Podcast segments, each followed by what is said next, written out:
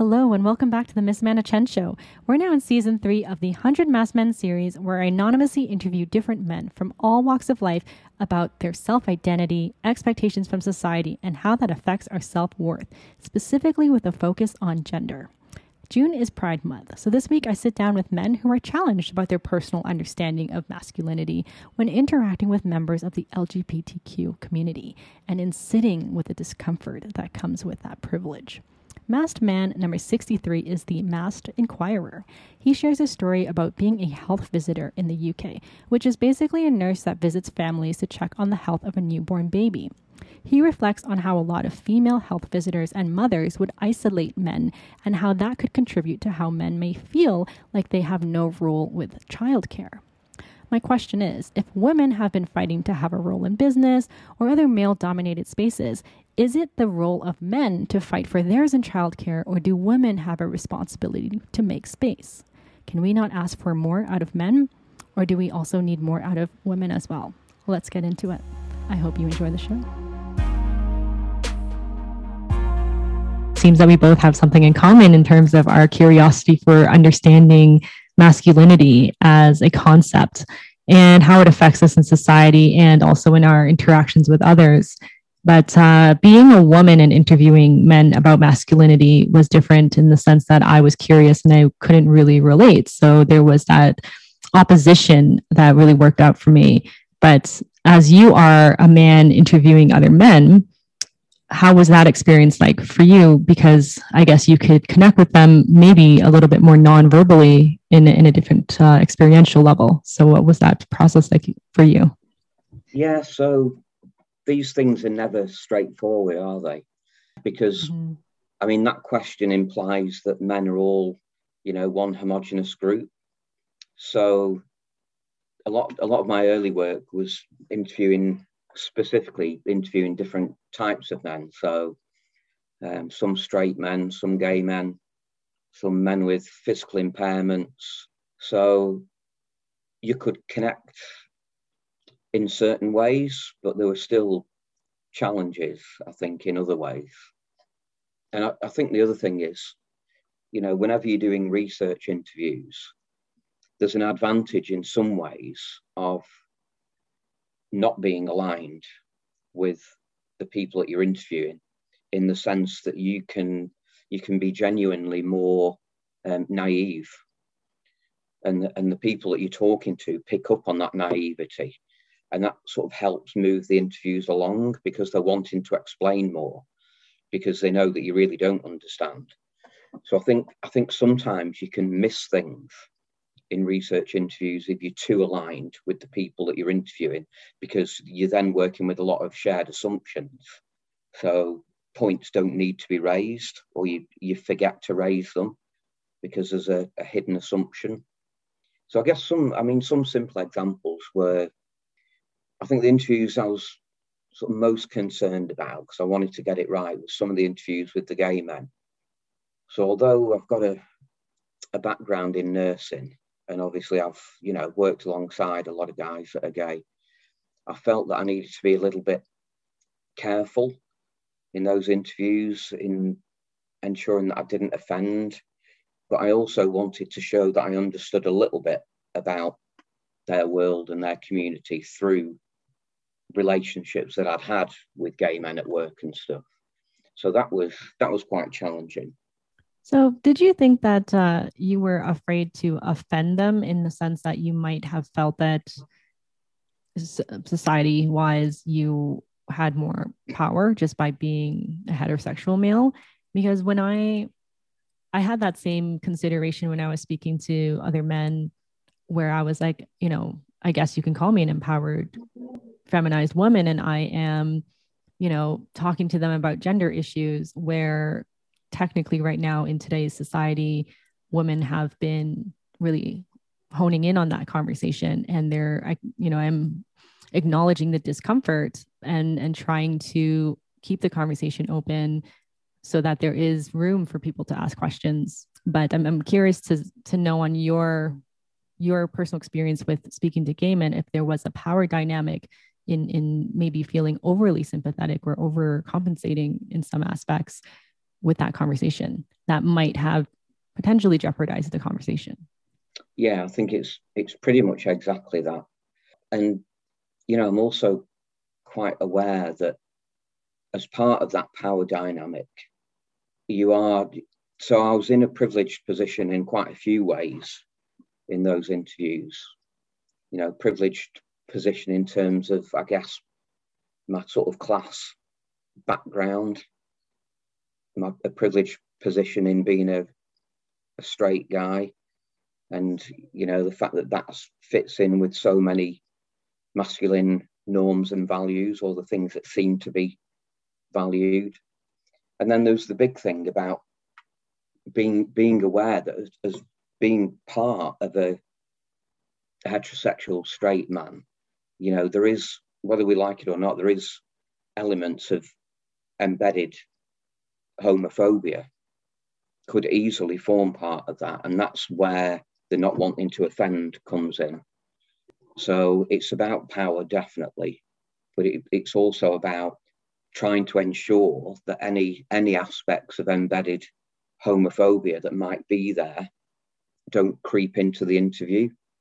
And that becomes a little bit, it becomes a bit sad in a way because you you know, research interviews to me should be fairly free flowing. It should be a nice, chatty conversation. So if I'm there, sort of treading on eggshells, it's not. It, it's a bit more stilted, or potentially it can be a bit more stilted. I mean, I have to say that, you know, the, nearly every guy that I've interviewed over the years has been very giving or forgiving in that you know any any blunders and errors that I might make, then you know, especially when I was starting out as a researcher, they were very uh, they were very gentle with me. You know, they they they sort of helped me through the interviews as much as the other way around. I think there's there's a lot about power, isn't there, in those sort of relationships? Yeah, hundred percent. And the the interviews the interviews with the guys that were physically impaired were very interesting because you've got a you've got a different dynamic going on there. Most of the guys that I interviewed were people that had acquired impairments, so they weren't born. There's a, a couple that were born with impairments, but most of them were acquired, usually through accidents, and that's quite interesting because th- there's a lot of presentation of hegemonic norms. There's a lot of continuation to show and demonstrate during those interviews that they are, you know, they are still what one guy called a, a red-blooded male. But at the same time, that's sort of juxtaposed with the fact that they they have to acknowledge their physical limitations, which is in a way acknowledging to some extent a, a loss of what society values in men, you know, which is that physicality. So the, the same guy who was talking about being a red-blooded male was also talking about finding ways to satisfy his wife. And he was he was talking not really sexually, he was talking about things to do around the house that he could still manage. You know, he was trying to focus on things that he could still do, whilst acknowledging that there was a lot that he couldn't now do. And it, it was all very strongly tied into the fact that being able to do DIY as one example. DIY, I don't know if you use that phrase, do it yourself, DIY, you know, stuff around the house is part of what you're expected to do as a guy. Mm, I think that's really interesting. The physicality that you mentioned there in terms of just like your sexual expression, you know, whether you're speaking to straight or gay men and whether speaking to people that are physically fit or disabled. And like you just said right now with do it yourself activities of just like exerting that actual physicality as a male expression.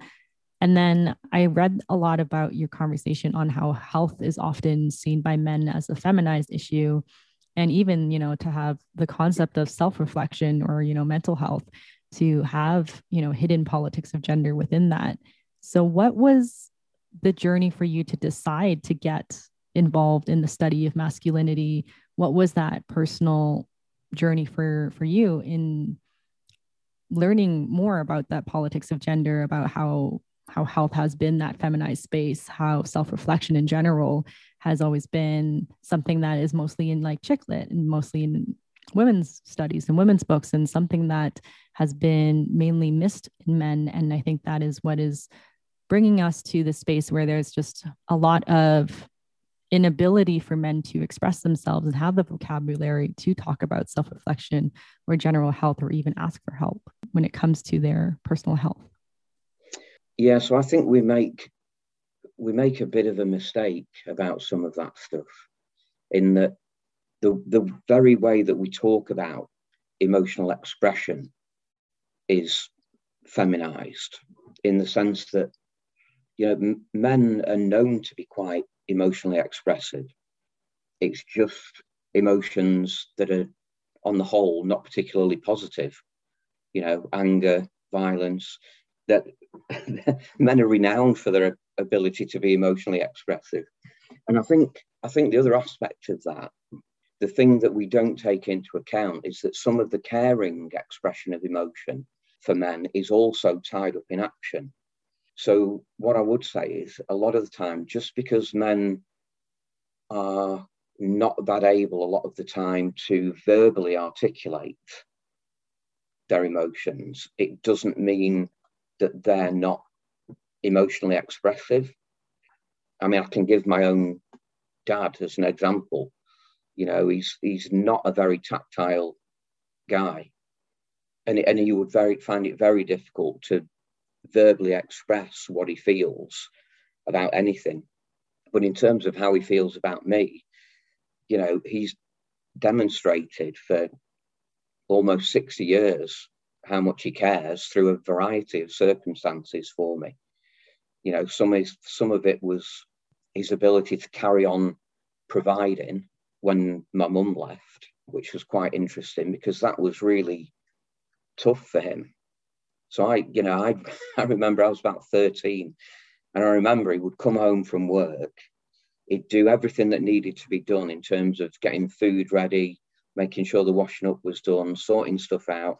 And then he would do something that never heard him do. So night after night for quite a while, you'd then hear him upstairs crying. And that I don't think I'd ever heard or seen him cry. I still don't think I've seen him cry. I heard him at that point in time for a while. But, you know, so to me, his emotional expression was tied up in a couple of things. One, which he couldn't help but show, which was the provision of food, carrying on going to work and providing a roof over our heads, making sure that we were okay, you know, that our packed lunches were ready for school. And then emotion that he couldn't show or didn't want to show, which was obviously the, the hurt and the upset and, and a lot of that hurt came out as anger for him. He, so he was okay with expressing that as anger, but not expressing it as upset. So I think we, we do need to be a little bit careful when we talk about men and emotional expression. It's a lot more nuanced, I think, than a lot of the literature would have us believe. That's true. It's not actually an inability to express, it's more just it is expressed through different means. And i think again it's back to that physicality because you can physically express anger.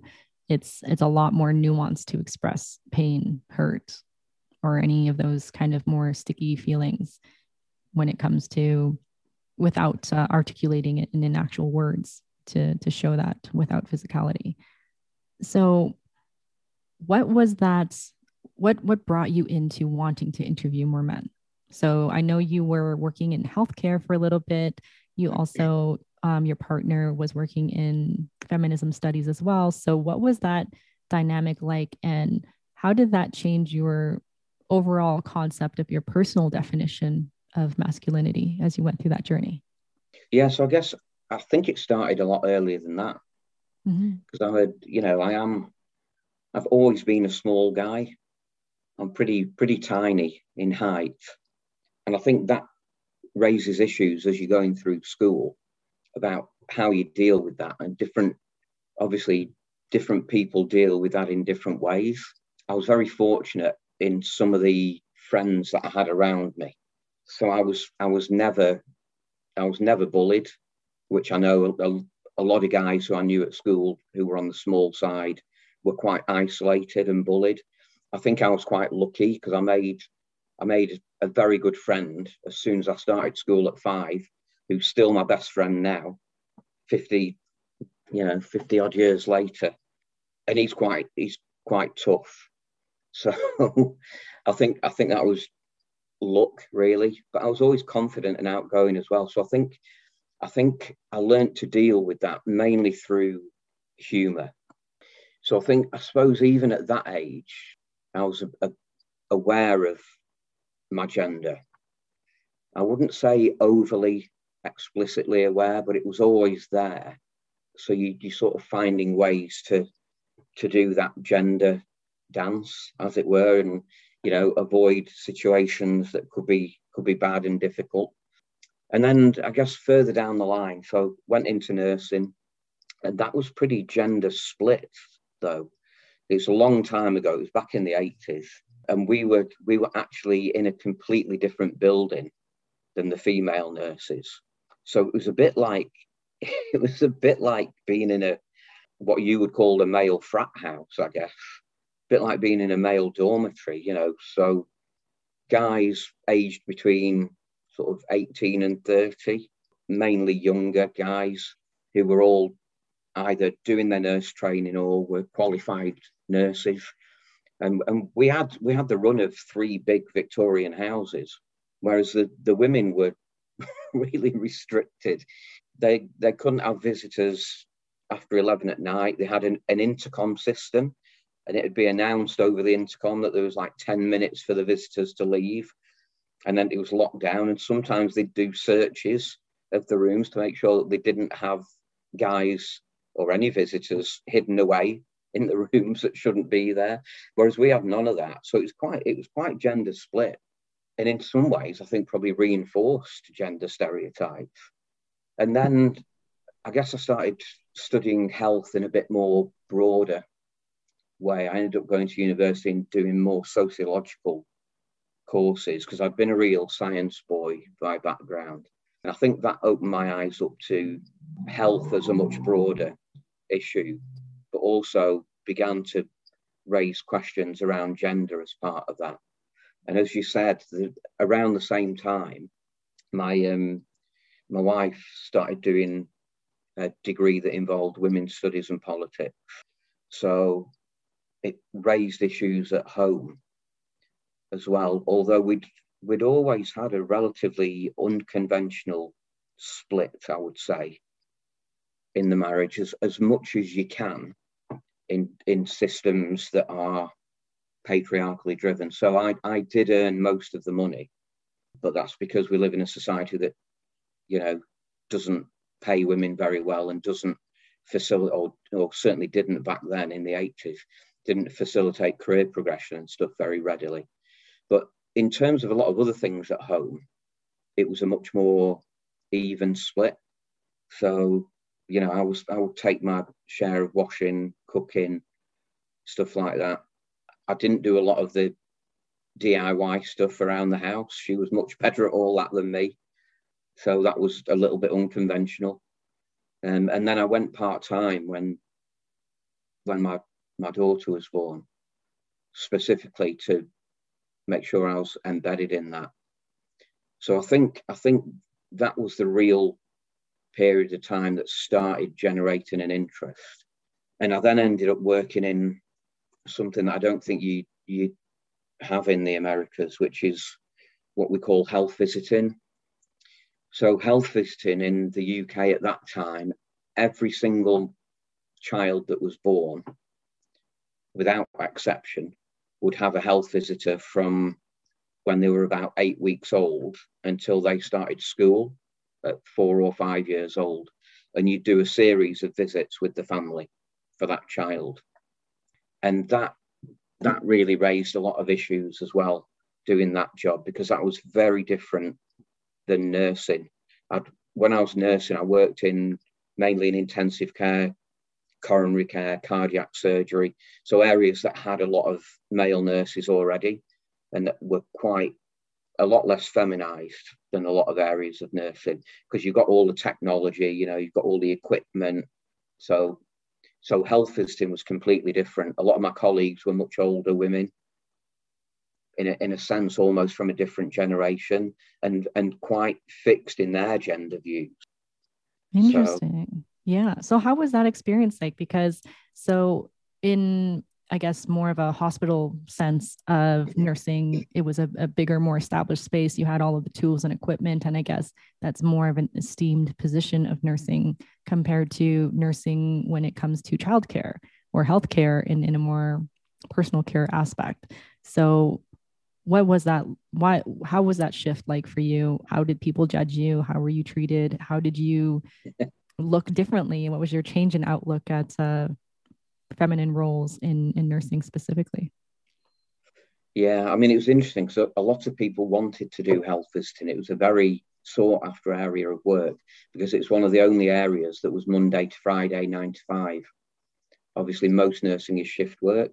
So although in some ways it's lower status in other ways it was highly sought after. But in term in terms of it being a very feminized area it, it really was. And I, I think my my colleagues were, I think, quite unsure to start with. They'd they'd not had a lot of experience of working with men in health visiting. I think at that time nationally there was only about I think it was about two percent of all health visitors were men. So very few. So some of them had never worked with male health visitors. In fact, most of them had not worked with male health visitors. So I think it was difficult for my colleagues to know how it would work and how it would fit in.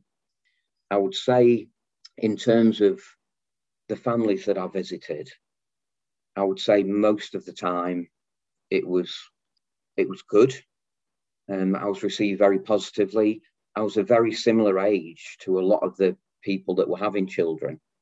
My own children were young, so I think my, when I started health visiting, I, I think my kids were round about eight and four, something like that.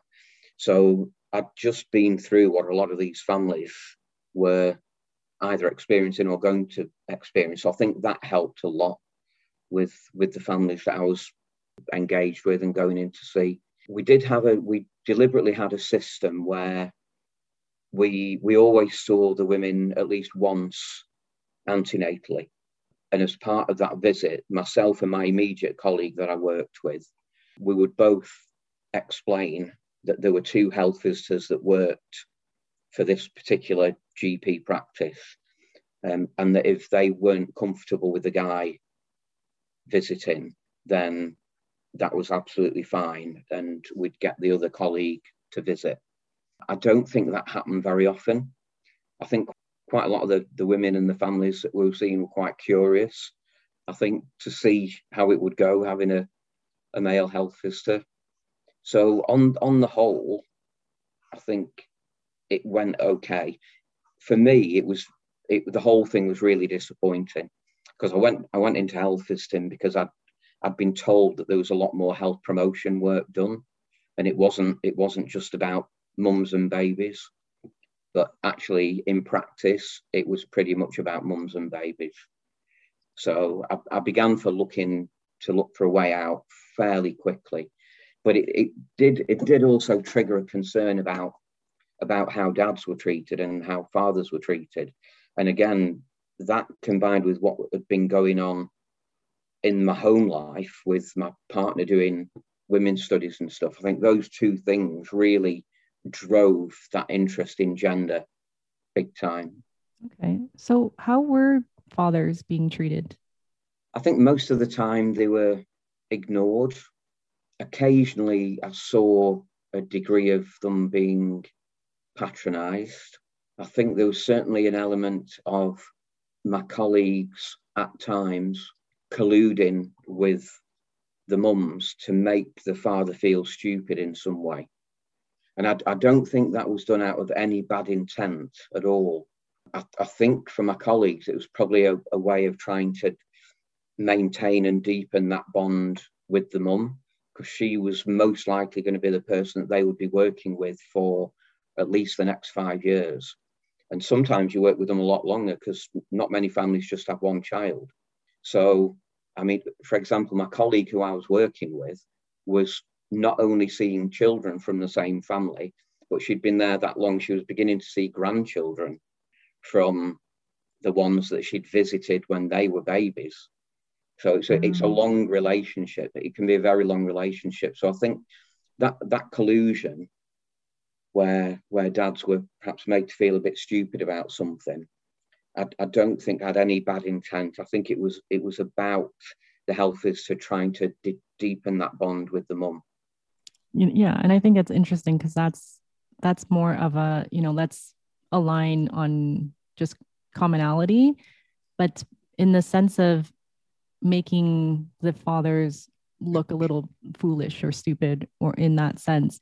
In i think it is more in um an endearing way as in oh you know dad just doesn't know better kind of thing. Yeah. he's just not a woman concept. But then i think that gets more convoluted once pop culture and media started to further personalize that dad figure you know the dad bod you know the simpson character the the kind of doesn't know any better and just is always just fumbling around idea yeah. and then i think that is what i don't know if you experienced this or saw this friction between um, a caring nurturing dad who's just kind of just well-meaning but you know not a lot um, not able to create a lot of impact in his household because clearly mom really drives the force there. And then the complication of trying to exert your masculinity at the same time. And then you'll have these kind of like more silent resilient strict fathers that are you know not the dad bod character. So did you yeah. did you notice that duality or there's is there more in that spectrum? Yeah i think i mean it is it is a spectrum. You see a lot of different things but i think there are elements of that. And i, I think part of it and i i tried very hard to focus on this not not only with the families but with my colleagues as well about trying to explain to the family because we did do some antenatal sessions where the dads were there as well. And I, I used to try and go out of my way to explain that you know this isn't just about maternal bonding. If you you know if you can get paternally bonded to that child it will pay huge benefits further down the line because you'll you'll be far more able to understand what it is to be child focused and child oriented rather than sort of you know selfishly masculine oriented. So you know if if the worst scenario plays out and the couple separate and stuff the guy's much more prepared to or much more able to put the kids first because it's not just all about his rights and his needs and his wants. He's more fully understood what it is to put the child first because he's been he's been allowed and enabled and facilitated to do that right from the get-go. So he develops that loving bond that in a way almost automatically makes him put the child first. And I've also tried to explain to the mums that it's, I know, I understand that that's a sacrifice of probably the only area in life where you've got any power and control. But you know it will benefit you in that you'll be you'll be freer to do things because he's because so many women couldn't leave the babies and the kids for you know two or three years. They were just totally tied. They either didn't trust the partner again not in a nasty sense not thinking he was going to deliberately harm but just that he didn't know what he was doing because he'd never been allowed to how would he know what he was doing if he's never done it so it's like get involved early, get your partner involved early, and it will pay benefits for him and for you, but most importantly for the child. So it's it's trying to it I mean, this is all about gender being relation. You know, we we so often get presented with this idea that it's all just about sex roles and it's always presented as this polarized thing but it, it, it's nothing like that. It's about it's about sets of relations. So if you can work, and I think, you know, they've started doing a lot more of this now in projects around gender that work with men. they've they're doing a lot more gender transformative work, aren't they? Sort of internationally, you know. So they've realised that if you want to, you know, if you want to reduce male violence, either male on male or male on female, you need you need to do something that facilitates a transformation of how men understand, view, and most importantly, practice gender, because it is all about sets of relations. I mean, you might you might be aware that that was a big thing that happened at the Beijing Women's Convention some point in the 90s. I can't remember when it was, but I think it was really hotly debated at this particular convention in Beijing about whether or not the women's movement should be encouraging work with men. Um, and I think it got passed as a motion that they should. And, and to me, it's a no brainer. Of course, they should, because you know if you improve things for men, you'll improve things for women. Most of the most of the projects that are, are really good projects that work with male perpetrators actually have a deep-seated empathy for the guys that they're dealing with.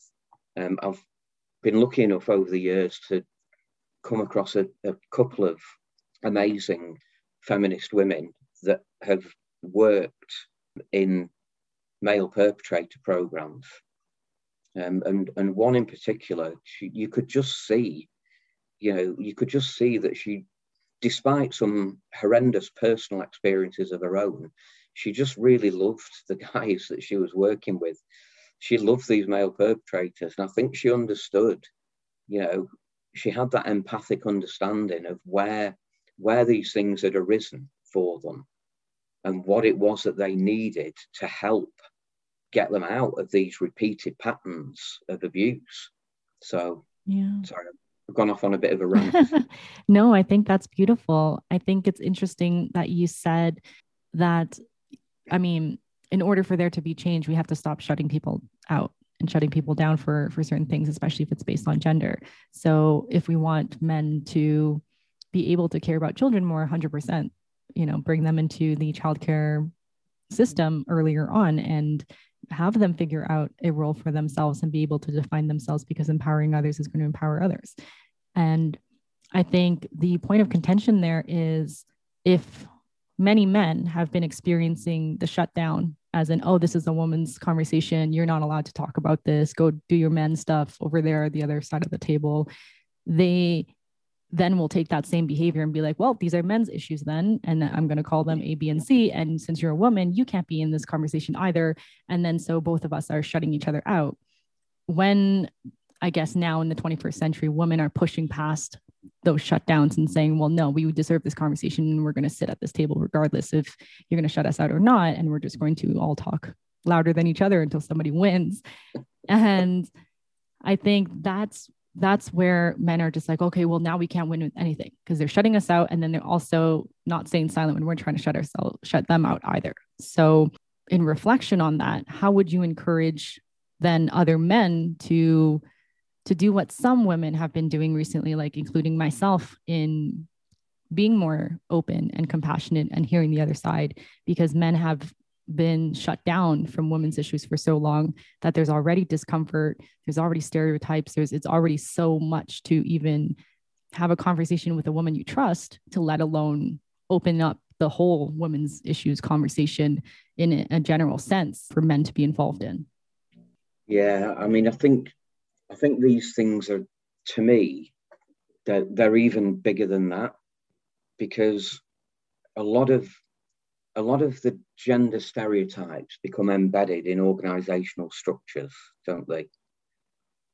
So I think one of the problems within a patriarchal system, especially a patriarchal system that has large inequalities of various kinds, you know, race, sexuality, gender, I think the problems the problems become that when you're when you're at the bottom of the pile, so I'm thinking now particularly of guys from incredibly poor locations.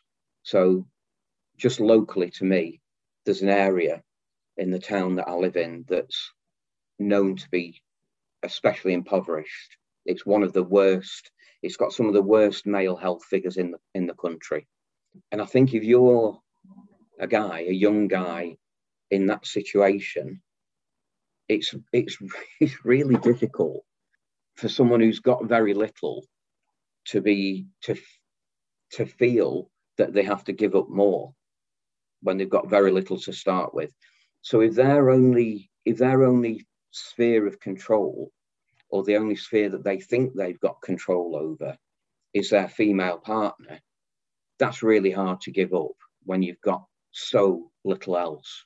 So I, I think there's a much bigger issue here of trying trying to address some of these bigger concerns because it's only it's only when you start to address these bigger concerns when people aren't feeling that they're having to fight for everything all the time that you can be more that allows you to be more open about these things so i mean it's a slightly different example but i think it was trotsky that wrote a little a little book called the rise of fascism. And and what he explains quite simply in there is that the conditions that lead to fascism are condition, ultimately conditions of extreme poverty because people always begin to look for people to blame in situations of extreme poverty whether that's localized poverty national poverty and obviously the you know the conditions in germany at that time were they'd been hit so hard financially after the first world war that there was huge resentment and everyone was looking for people to blame. And, you know, through various other factors, the Jews became the target. So these are the people, we'll give you someone to blame. These are the people to blame. And I think, I think it can be the same for guys in the current culture when they feel disempowered, they, they look for people to blame and I think one of the situations that leads to men joining men's rights movement are situations of divorce and difficulties of accessing the kids. It's a huge driver because they suddenly find themselves completely disempowered. You know, I don't know what the figures are in the Americas, but over here, two thirds of divorces are initiated by women. So you've got guys that don't want to be leaving the marriage but are being forced into it. There's often, quite rightly, there's often a distribution of finances that benefits the woman because the kids are staying with the woman. So it's not done to benefit the woman, it's done to benefit the children, quite rightly, because they should be the main focus. But as well as then, you know, not not being in that loving relationship anymore, being financially hit hard, and then quite often having difficulties gaining access to the kids, dis, just disempowered. And it's it's really hard in that situation to say, you know, you need to transform yourself. You need to see these things differently. yeah, hundred percent.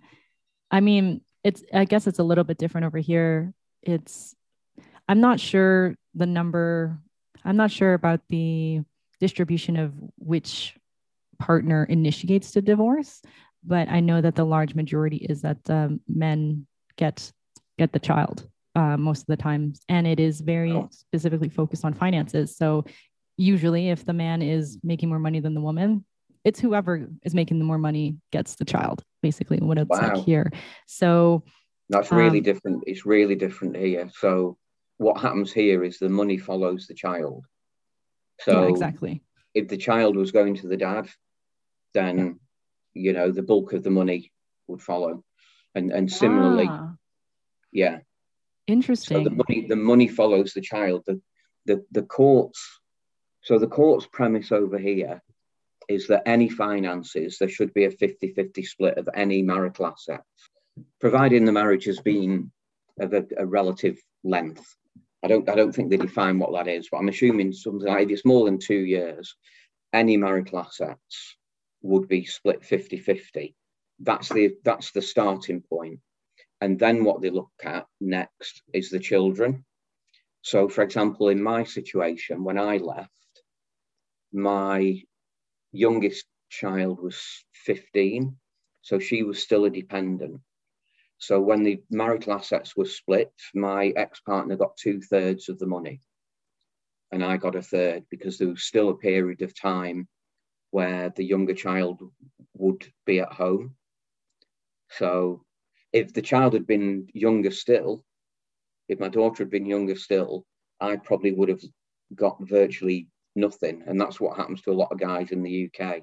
Interesting. I think I'm not sure what the system is, but I'm I'm I've experienced or I've learned that some women that did make more money than than their partners, you know, also had to debate on whether or not most of their assets would be taken away or halved in that sense. So I think the halving of finances is is pretty pretty much the same in, in all facets and i think that already contributes to well i'm used to make more money. It's not fair that everything's equaled out.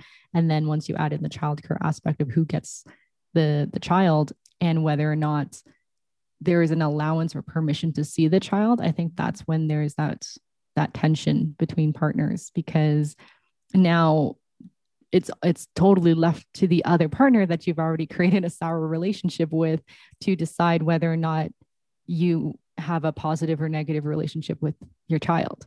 And i think that is that could potentially be a lot of the source of the power dynamic of of feeling like uh, disempowered right? Because you don't have access to something that is yours you know that's something that you have created in essence right? Or even even if you do have access. So quite often again because of our system quite often the, the children will carry on residing at the same address with the woman a lot of the time because most of the assets would go to her. So where wherever possible, they'll keep the child in the same house with the mum. So, you know, not only has the guy lost his relationship, but he's then having to move out, um, often into accommodation that won't be anything like as nice as his marital home. And even if they've got agreed access, it, it can it's just not the same. So i don't know you may use the same term over here but the, they're often called mcdonald's dads over here. Really? Because yeah so yeah so they you know they may only have it's very common for example to have access every other weekend. Maybe maybe one or two hours in the week and then every other weekend. So you've got a guy who's now living in say, a small flat um, that's not familiar to the children to start with. What's he going to do? So quite quite often they they'll be they'll go out. So even when the dad has got them, they're not in a family home environment. You know, they're often they're often. I'll give you an example of my ex brother-in-law. It's exactly what happened with him. He had two kids, young kids, when they separated, and he had them every other weekend, but he had a little flat. So they did stay there, but more often he would prefer to get out. So it became it became common that he would come round. This when I was still married. He'd come round to ours on a Sunday with the kids because that felt it was a you know it was a family house, it was a family home. They were with their cousins, and it just felt more family like. Yeah. And I, I don't know if that is more of a UK thing in like that desire to have a family structure with the home and the white picket fence and that structure to give the kids this, you know, version of what family life is supposed to be. But back to your conversation of just, okay, well, there's nothing left. Like, you know, imagine if someone is struggling for a job and then they lose their whole family, they lose their house, they lose the kids, you know, it's really difficult to be sympathetic of the other gender, especially if your partner is kind of representative of that gender and responsible for you know all of the the new hardships that you're experiencing in your life. But in retrospect it's kind of like the you know not all men conversation but yet many women have to suffer through living in the patriarchal system of just not getting enough of a salary. So no matter what we're always women are always going to be in some level of more impoverishment than men and you know having to bear the children and all of these ex- external patriarchal norms that are are given onto women. And i feel like there isn't enough compassion or attempt of understanding on on a lot of the male side because like you said they are so wrapped up in their own discomfort of their own self identity that they don't have the capacity to possibly contemplate you know another another side especially if that side is is technically combative against them. So what would you suggest on finding a little bit more of a middle ground? You having that you are a man looking more into that and being empowered through feminism conversations and also the study of masculinity to help other men open up to both self reflection on themselves, but also start to open up that capacity and space to be more compassionate and understanding of other sides whether it's gay men whether it's men that are you know disabled or whether it's women and other gendered people. So it's like with a lot of these things it needs it needs to start very early on doesn't it? So i think we need to stop we need to try and help parents to stop gender stereotyping so much I think as a as a first port of call, because once things become embedded, it becomes much more difficult to change them. So I think we need to help parents, we need to help schools, and we need you know we need to find ways to begin those conversations at times that are difficult for for guys. So a lot of suicides in men are related to exactly that sort of pattern that you described. So maybe you know, maybe there's a, a, threatened redundancy at work or an actual redundancy at work. That then puts strain on the relationship. The relationship might break down. Then there's the difficulty seeing kids and stuff. So I think at these sort of points, these life change points, it would be good to be able to provide some sort of peer peer generated support. So something that's less formal but that comes from a, a grassroots understanding. So, guys that have been through some of these things and have found more positive ways to deal with it, and that that's not easy. And I think I think those sort of guys are still quite rare. Yeah, hundred percent. I think it's interesting that you said that because there has been um, a, a wave, I think, or just a growth of more male peer-to-peer support spaces specifically focused on mental health on just normalizing that conversation. So you're not just like having a beer and then, hey, let's talk about feelings. You know, it's like a dedicated space and and learning to practice that vulnerability. But I also think there's a little bit of a problem in the sense that it's only in an enclosed therapeutic space. You know, it's kind of like, oh, I can only practice AA at the AA meetings, and then otherwise I'll just go back to drinking, right? So it's kind of not integrated enough in daily life yet to extend to having normal conversations with the opposite sex yet. So I want to wrap up with a couple questions. I think a lot that we both have been studying is just how to get men to practice more preventative care. Because I think a lot of the times we're waiting until there's an emergency, you know, until your health is really deteriorating at a at a rapid rate to suddenly slow down and then start to bring in that self-reflection. So how would you encourage that preventative care uh, on a personal level based on your experience? So I think, you know, it's a really difficult question again because these things are embedded in structures. So I, I often veer away from talking about individual intervention. If guys guys of a certain class tend to have more coping mechanisms, certainly in the UK, they're, they're more able to be emotionally articulate. It's more acceptable to be emotionally articulate and they, they have a wider repertoire of coping mechanisms. I think for the guys that don't have that, then I think we're, we're involved in some really tricky situations, aren't we? Schools, schools already have so much to do. I'm sure it's the same over there, but here the, the school curriculum is just crammed. So although you'll often hear people say, and I've just said it earlier, you know, we need to do work in schools around this. I think we do. I think there could be some sort of mental health, first aid, coping training built into schools. In in the UK, we have what are called PSE lessons, personal is it personal and social education? I think it stands for, and it's it's where you'd cover things like sex edu- sex and relationships education and all those sort of things. So I think there might be scope within that part of the school curriculum to do some focus stuff, maybe even using similar techniques to CBT, you know, because CBT techniques seem to work quite well for men because they're action focused.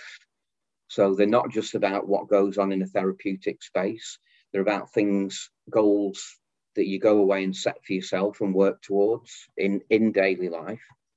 So maybe some sort of mental health first aid education in schools. And I think if you've got sizable workplaces, you could also try and build it into the workplace.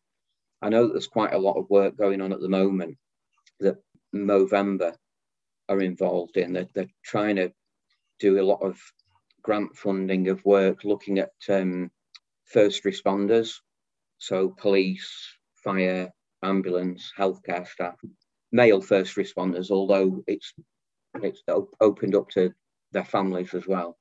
So I think that sort of thing in a workplace.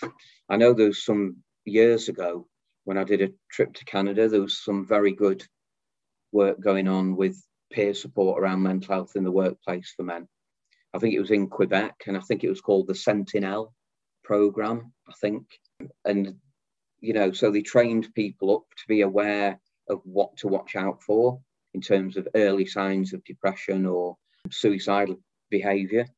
Um, and I think the more people that you can train up in that sort of way to at least recognize and then move, maybe move beyond that for those where you do recognize to be able to provide something, perhaps CBT based, to help, you know, get a wider repertoire of coping mechanisms. I think, I think those are the sort of things that I think could work.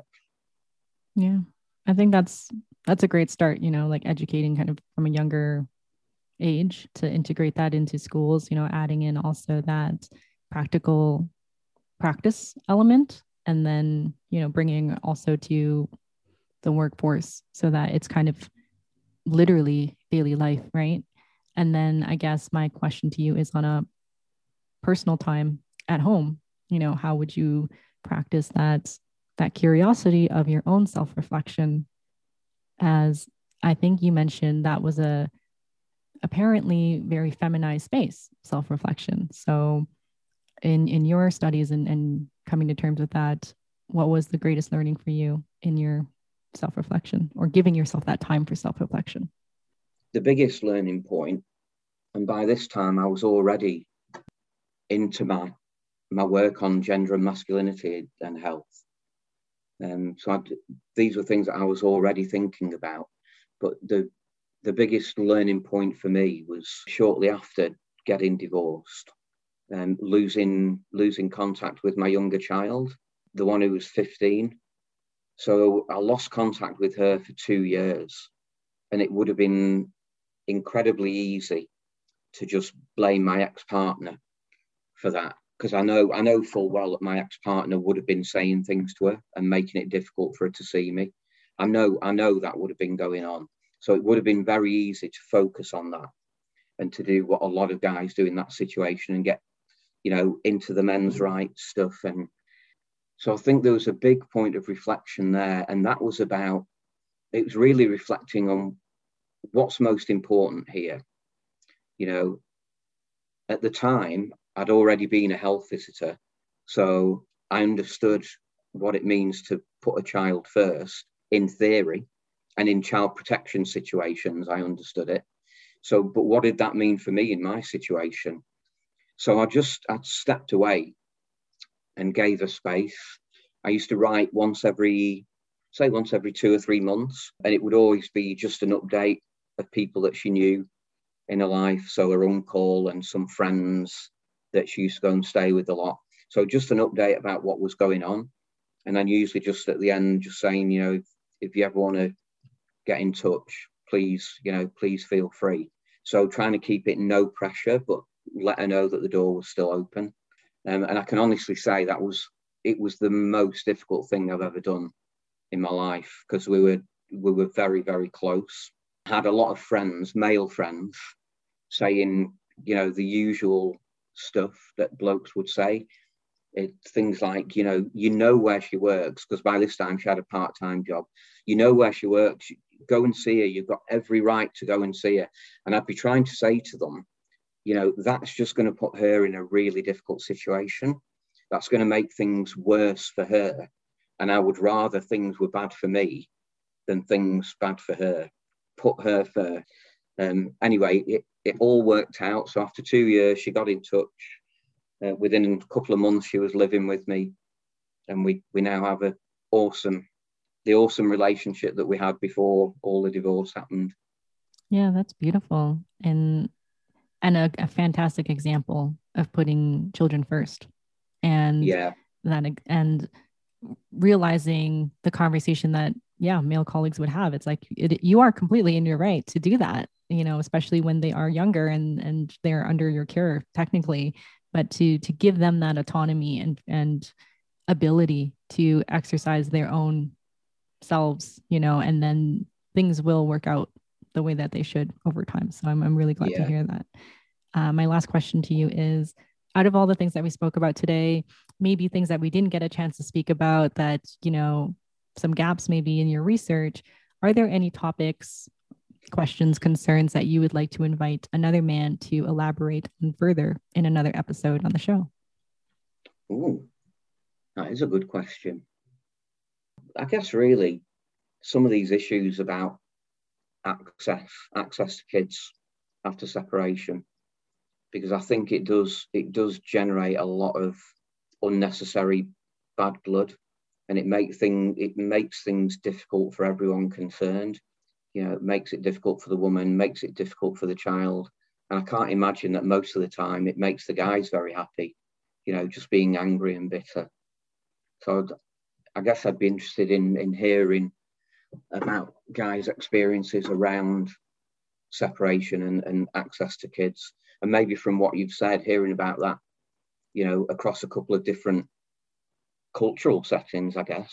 You know, there's obviously a different culture in the in the UK compared to the Americas, by the sound of it, in terms of how finances and access to kids are dealt with after separation and divorce. So it'd be, good to hear views from a couple of different country Nice. Yeah. I think access is a very interesting conversation because some things you have control over the access of your personal access to others. Or you might feel like you don't have control over that, depending if there are external factors that matter more to you, which is finance, status, class, you know, any things like that. So, as you said, I think the conversation gets bigger beyond just just the gender divide when we talk about other people and our interactions with other people and the access we give or don't give to each other. Yeah. Yeah. Yeah. yeah good good point. All right. Well, thank you so much. This has been such a cool conversation. Yeah, I really appreciate it. And um, if there is anyone else that you know that would be interested in in having a conversation like this, let me know.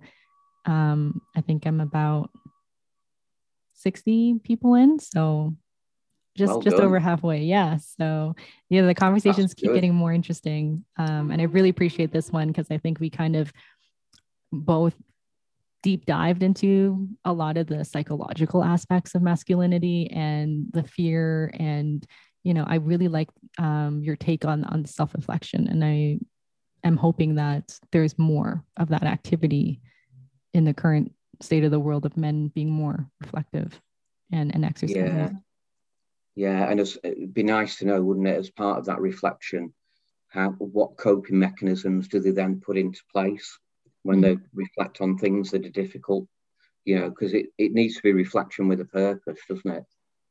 Yeah. So re- reflection can, it's not always positive. I know my, my brother has had various types of mental health support over the years. And he said one of the worst ones was this type of counseling where they just reflect everything back to you that you've said. yeah. He was he was saying things like, you know, I was really angry about this, and the counsellor would be saying, "So that made you really angry? Yeah, it made me really angry. oh, it made you really angry? Yeah, really, really angry." He, oh came, he came out of the counselling session worse than he'd gone in because there was no there was no purpose. It was just reflection. So reflection with a purpose, I think, is a, an interesting area. Yeah, that's that's a really big distinction to say for sure because if you're just that's just you talking to yourself in a mirror versus you talking to yourself with intention and a desire and a curiosity to understand what lies beneath those feelings right? Yeah i've got a, a friend who has a lot of depression and he finds it really hard to spend time on his own because yeah. he is he is a thinker. He does reflect a lot. And for him that's not a very positive process. So what he probably needs is he probably needs to learn how to reflect with a purpose to and the you know the purpose being to to create something more positive. Yeah and i think also to be able to articulate that and practice verbalizing those feelings more often in safe environments with people that he can trust as well. Because otherwise yeah when you are left with your thoughts your thoughts can take over you for sure. Yeah. Yeah so always always a bit of caution with reflection. Yeah So, what do we think? Am I asking for too much, or can men also start to pull up and be more compassionate towards both themselves and in their relationships among women? I think it all starts with the self, right?